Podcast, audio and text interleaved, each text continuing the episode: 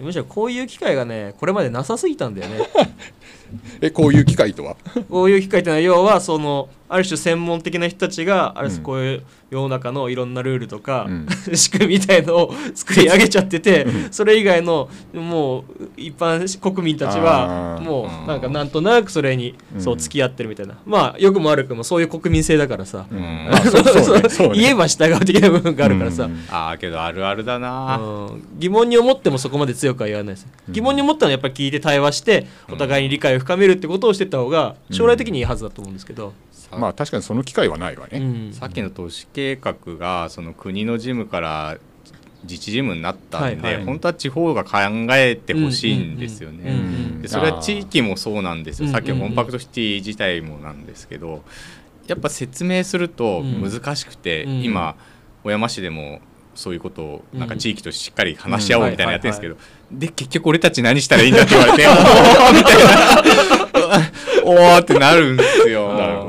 というわけであの始まってますけど あのーコンパクトシティ会のはい。はい第2回でございます、はい。で引き続き小山市の市役所の西側の、はい。えー、思い川沿いの東屋からお送りしております、はい。えーね、たまたま人が時々人が通るんでね。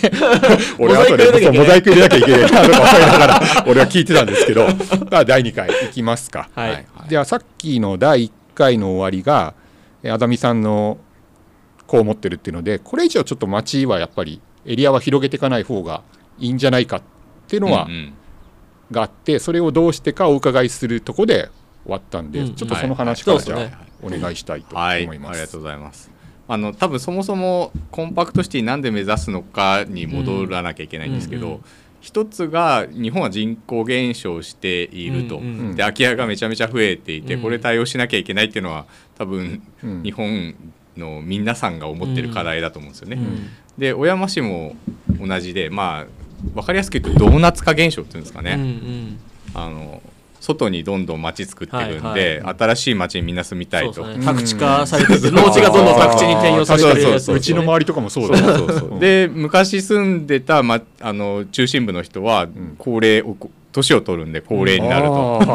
で最近だと、まあ、お亡くなりになって、うん。で相続されなかったり、うん。まあ、相続されても住まなかったりで、うん。真ん中は空き家が増える、外は町が広がると、うん。どんどん焼き畑農業的に広がっていってるのが、うん。結構多くの都市で見られる現象で、けどまあ埋まっていきゃいいんですけど、うん。もう人増えないんで、さすがに原点回帰っていうか街中に戻らないとうんいけないなと思うんですよ。うんうん。でそれってななぜかっていうと昔インフラ整備してるんですよね。うん。下水とかす、うんあうんの水道とか電気とか、ぜ全部あるのに、うん。それを捨ててまた外に新しく街作るって、うんうんめちゃめちゃ効率悪くて、うんうん。ですね。だったら再利用して そうそうそうまた戻ってこようよっていうことですよね。そうそうそういうことです。なのでまだ外の方に開発するっていうのはそろそろ立ち止まって考えた方がいいんじゃないかっていうことかなと思います。やっぱりずっと外へ外へどこの都市も行ってる感じなんですね。それはあると思いますね。まあ、もやっぱねなんだろう。ごちゃごちゃしてるじゃないですか 結局中心。そうそう。まあ良くも悪くも昔は徒歩圏内で生活できたみたいな世界ですけど、うん。すごいけあの土地の面積で言ったらちっちゃかったりとかして、うん。ああそうね、うん、ある程度の快適性みたいのを求めようとするとだったら外の安い土地にっていう風なそういう動きはあると思いますよね。うん。確かに。ああそのなんか心の動きが見えてなかったな。あーあー。はいはいはい。うん。あで駐車場を確保するのもね今だと2台欲しいっていう人が多くて、まあ、中心部だと土地も高いし、うん。そもそも土地狭いから、うん。なんかほ不便だなって言ってうん。やっぱ外行くと思いますね。えでも中心部だったらある程度インフラ揃ってるし車いらないって発想になりません？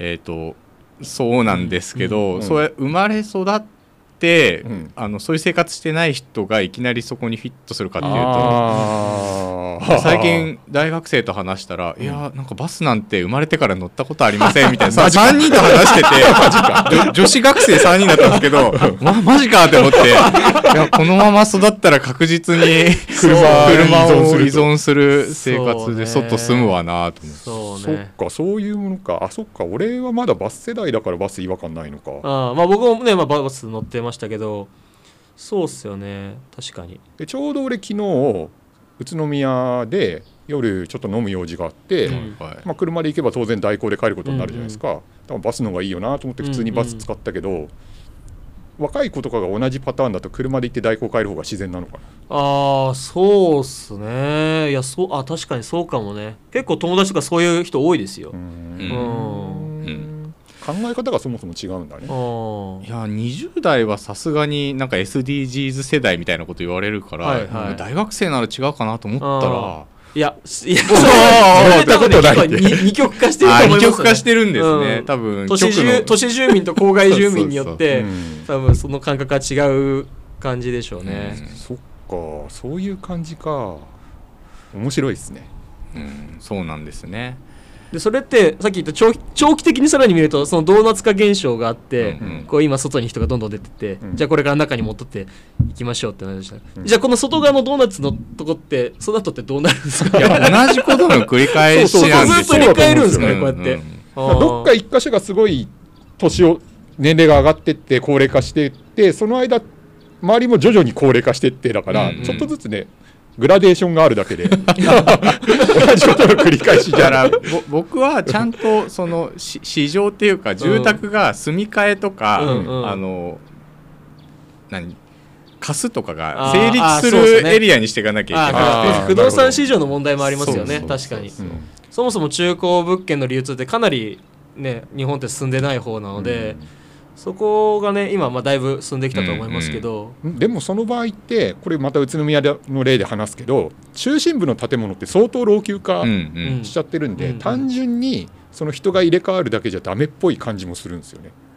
建物自体をもうあ直すとか。そうそう、うんうんうん。それで言うと、まあ、僕の持論ですけど、うん。日本人って建物建てた時にその後メンテしないじゃないですか、うん。うんうんうん。本当は結構金かかるんですよ。ね。作ったよりかかるはずなんですよ、うん。本当はメンテって、うん。それを怠ってるがゆえにその状況になってる。んでなるほど。そそのマインドも変えていかないとその持続可能っていうかその焼き畑を続ける以外になんかまあそうですね、なくなるまあそれってある種よく言われるのは日本のね国の政策としてどんどん新築を作作らされるっていういうところもあるじゃないですか。あそうだあります。そうだあれそれはね それ今日切り込むんだと思って僕も意識してたんですけどいや誰がコンパクトシティを望まないかの代表格はそこはありますよいやだとね思いますよ。あー住宅そうだよね。仕事なくなっちゃうね。いやそうそう日本の結構ね重要な産業だと思いますよ、うん日本の GDP の車と住宅ってめちゃくちゃ高い割合占めるんで、うん新築をいっぱい売ると GDP が上がってで仕事も増えるあるから裾野もあるから。そうそうそっか、うん。そこまでデザインした上でそうなんですよ。その都市の循環で考えなきゃいけないこれって結構ね国全体の産業の話にもできててそっか。ただの都市構造の議論だけでもないんですよねむずっ。そう。いやめちゃむずいですよ これは。そう。それである種日本って高度経済成長みたいなことをしてきたわけですよね。とにかくみんな夢のマイホームを持たせたわけですよ。だっそしてたら街中の家建て替えちゃえばいいじゃん。そこに仕事を求めればいい、まあまあそうそういうこともあると思いますけどね。うん。まあでもそれだとまた持続しないけどね、うん、そうそうです そうそう。あねお面白いデータあったんで一応紹介します、はいはい。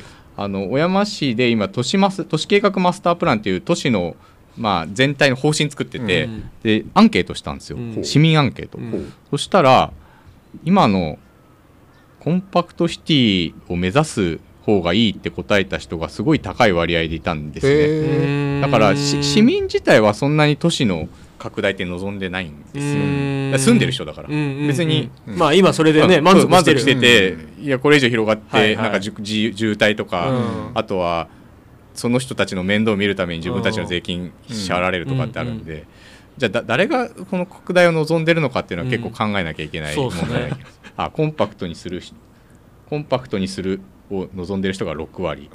で都市規模を今のままに維持するが25%ぐらい。あほぼ80そう5以上。市民アンケート上でいうと拡大を望んでる人はいないんですよね でもそれはでも拡大しても関係ないからっていそうそうその通りだと思います。っすねうんうん。まああとだからそのわかんない。この小山市の人口が今後どう推移するかわかんないですけど 今後移住してくる人からしたら、うん。安い土地でうん。広いところに住みたいみたいな、うん。で車どうせ持ってるから大して遠くても関係ないみたいな人からしたら、どんどん拡大していって、うん。宅地が増えた方がありがたいっていう人もいるかもしれない。よね。ますね。うん。多分いるね、なるほど。ね、まあ一方で小山はね新幹線が止まるから、うん。この街中にむしろああいうマンションとかに住みたいみたいな、うん。こういったニーズもあるから、まあ、そこは一概にはね拡大を望んでるかどうかとも言えないんだけど。そうねそれは完全に人によるね。そうそう、うん。うんでもどうなんだろう実ば 比率で言ったら 比率で言ったら駅地下のマンションに住みたい人口と郊外の新しい宅地に住みたい人口割合で言ったら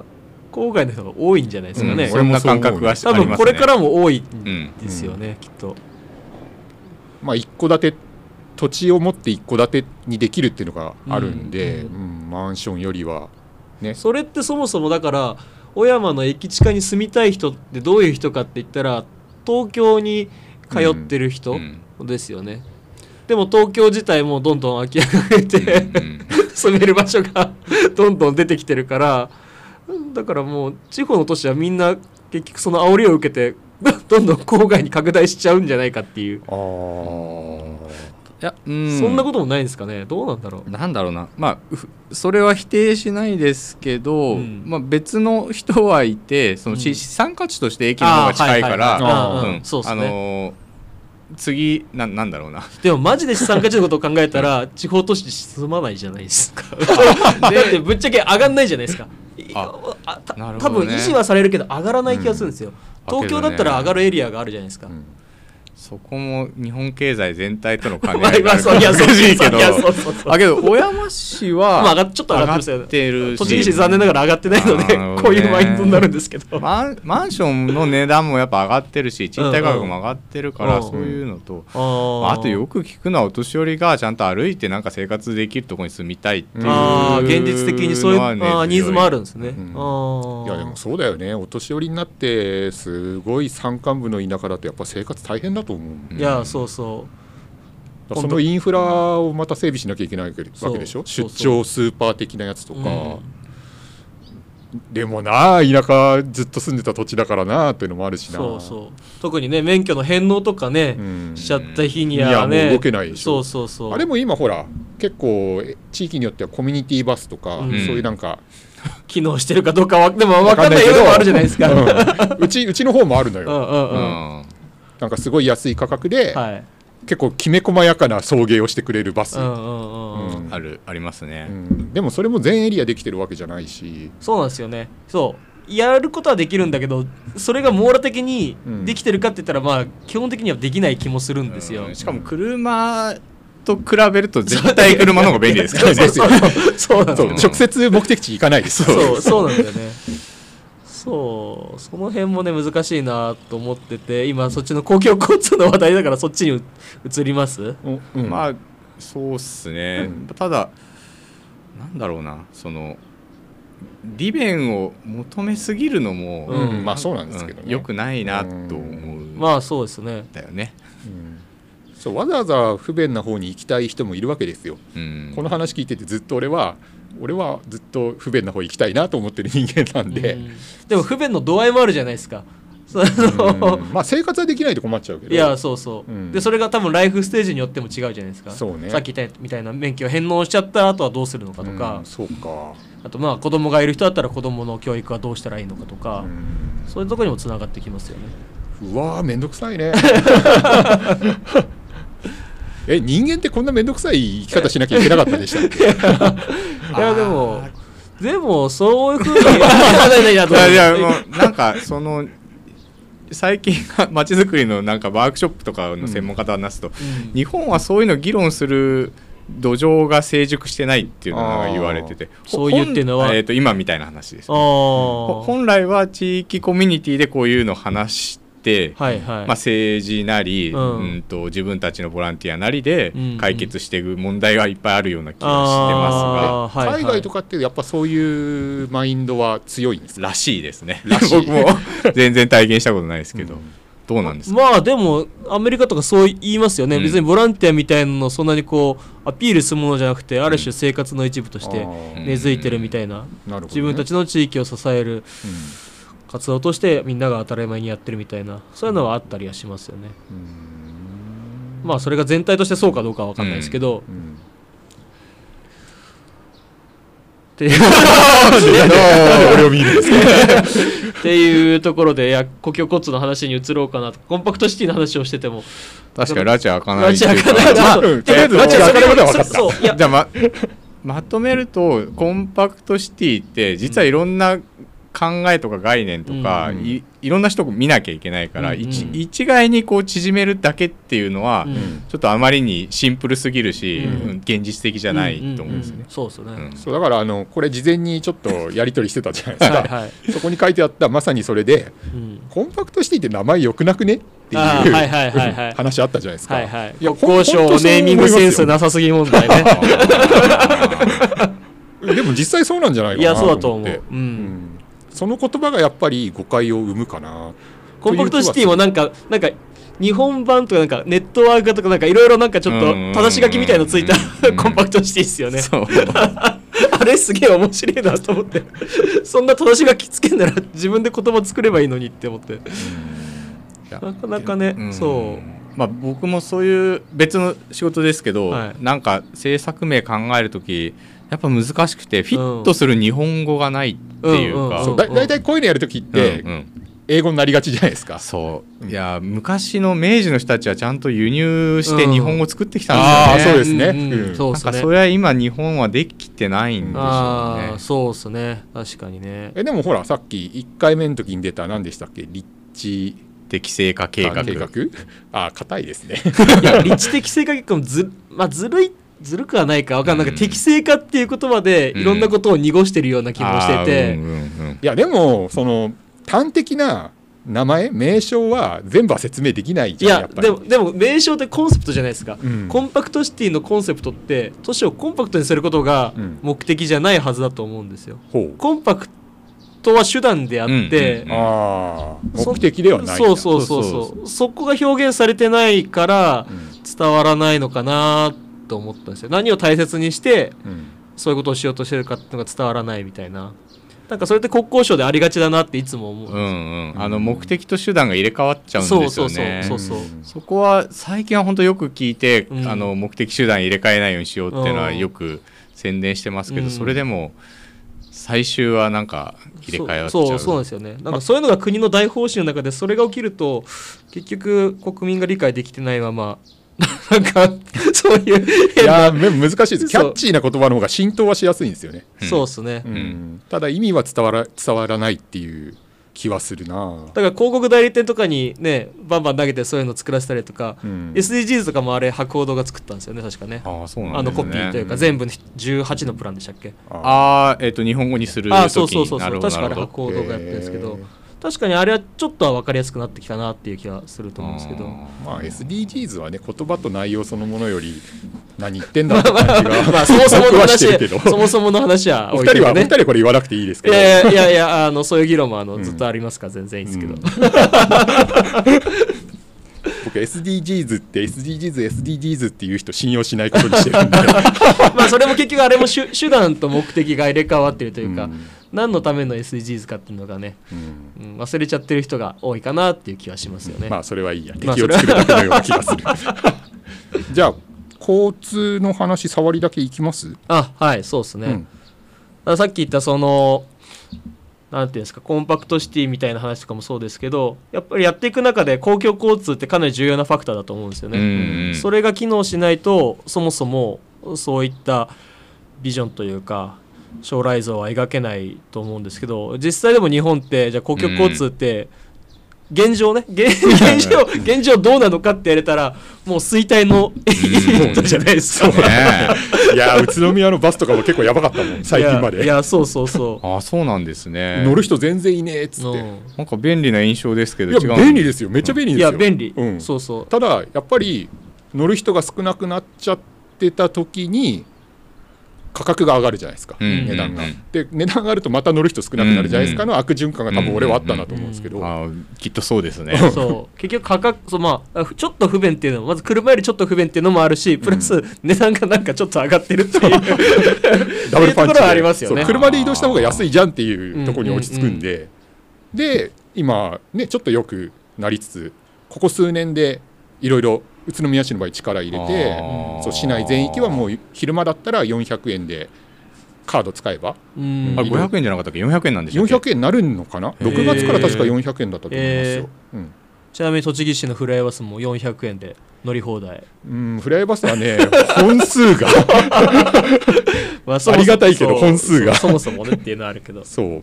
だから使いやすさは俺結構あるんじゃないかな。まあ街にもよりますけどね。うん、うんうんと思ってるんだけどどうなんですか？実際。どうなんすかね？いやそのバスって難しいなって僕いやあの LRT とかね、うん。宇都宮やったりうん。他の国とかもいっぱい走ってますけどやっぱり LRT とバスって圧倒的になんだろうな。でも乗ってる感じは別に結局移動するだけだから、うん。違わないんだけどなんだろう安心感みたいな利便性っていうのかな？なんか全然違うなと思って。ん？どっちがどういや LRT の方がやっぱり便利うん。乗りたいうん。ああるっていうことをちゃんと認識してそこを利用しようっていうふうに思えるうん。インフラなのかなと思って。バスってなんかそこまで至れないなんかうん。中途半端なポジションだからそうやってどんどんどんどんじゃあ乗らなくてもいいよねって思っちゃうようなものなのかなって思って。えなんでだろう？いやわかんないです。なんかなんかでね言われたのは地図にば線が引かれないからっていう地図にあの鉄道のそう鉄道だったらそう線は引かれるけどバスは線が引かれないから、うん。あのどんどんバスっていうものが認識されなくなるみたいなことを誰か言っててそういうのもあるかもしれないですけどね。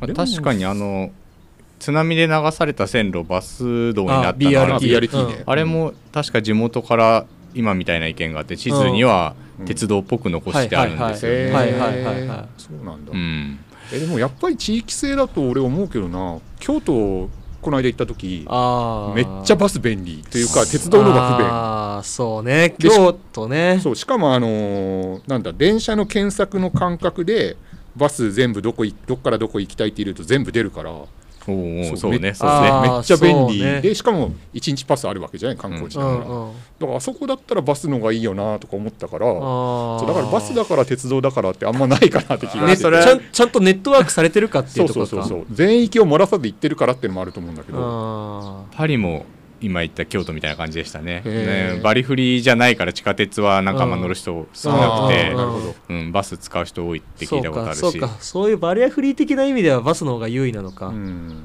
ああ確かにね、まあけどし LRT って線路あるからやっぱシンボリックですよね、うんうんそうそうね。そですね。そうこが一番違うのかな、うん。街の風景とかシンボルにななる度合いで言ったらバスよりうん LRT の方が強いのかなって思いますけどね、そうね都電とかね、そうそうそうそう、ん。ああいうやつもそのイメージだもんね、輸送してる人数いったらそんな大して変わんないじゃないと思うよ。あでも多いんでしょ一応ね。そうそう。3倍ぐらいだっしけバスもね最近海外はすごいのいっぱいああるんですよ。連結のでかいやつとかですよね。そうそうそうそう。そう便利便性俺そんな変わらないっつうかバスのがきめ細やかに いけるからいいなと思ってたんだけど。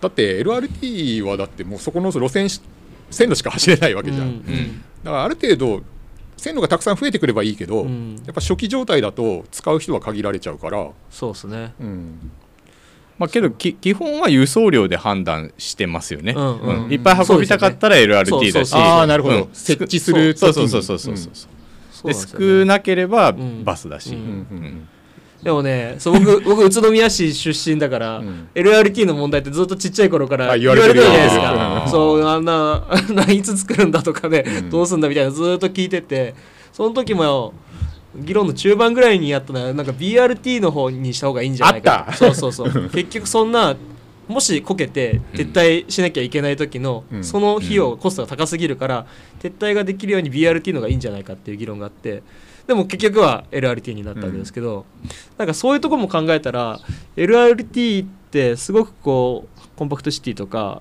そういうものを成立させるには非常に魅力的だけどリスクも伴うなと思って。あもうおっしゃる通りだと思いますね、なんかそこをどこまで あの捉えて今後みんなね LRT やろうって思うのかなっていうのはね常々思うんですよね。